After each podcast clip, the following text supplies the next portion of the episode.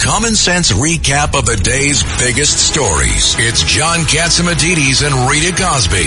Cats and Cosby on 77 WABC.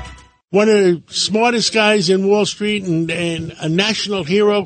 Uh, we have with us Lou Dobbs. Lou, how are you? I'm great, John. How about you? Thank you for inviting me. Uh, thank you for coming on. And uh, what's going on uh, with the budget? There's, you know, they're at a standstill right now, but there's rumors around that if Hakeem Jeffries can get 200 of his people, and uh, and uh, Kevin McCarthy can get 200 of his people, guess what? We get rid of the extremists on the left, and we get rid of the extremists on the right. Can that happen? I, well, I don't think so, but uh, I I have to say it. We're going to all be surprised. I'm sure, no matter what the resolution of this is. I mean, we're looking at a what are being called hardliners, 21 of them in the Republican Party, aligning with almost 200 Democrats uh, to stop the uh, uh, to stop what would have been the solution, the stopgap funding. So I don't see uh, really a quick resolution here it's uh, it, it's a very complicated situation, and so, who knows? I mean, we're looking at right now a situation where a federal the, government is totally out of control. Lou, Lou Ed Cox here. Does the market care? Yeah. Will the market care? Does the market care? I don't. Th- well, it hasn't, and it won't in the short term, at least. Uh, when we get to, you know, if we get beyond two weeks, if we get beyond uh, any any more than that, uh, the market will begin to care.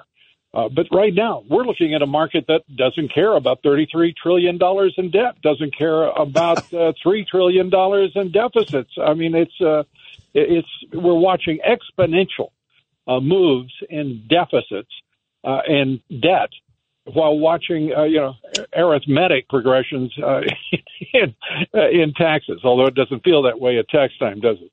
Uh, the other thing going around today is there's no, uh, UAW has announced they're expanding the strike. Right. Now, uh, nobody's talking about that if the federal government, if the White House forces uh, the the car companies to have more EVs, electric vehicles, mm-hmm. they only need fifty percent. They only need fifty percent of the employees. So how can how can the uh, UAW get job security? Well, the UAW is is playing a game right now, and I believe a number of, uh, of analysts have it exactly right.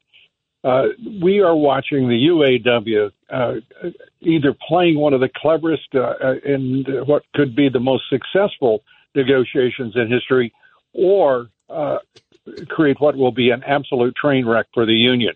Uh, they're playing a game here that I don't think they can win now. Ohio, ready for some quick mental health facts? Let's go. Nearly 2 million Ohioans live with a mental health condition. In the U.S., more than 50% of people will be diagnosed with a mental illness in their lifetime. Depression is a leading cause of disability worldwide. So why are some of us still stigmatizing people living with a mental health condition when we know all of this? Let's listen to the facts and beat the stigma. Ohio, challenge what you know about mental health at beatthestigma.org. Wow. So where do you think it's headed, Lou?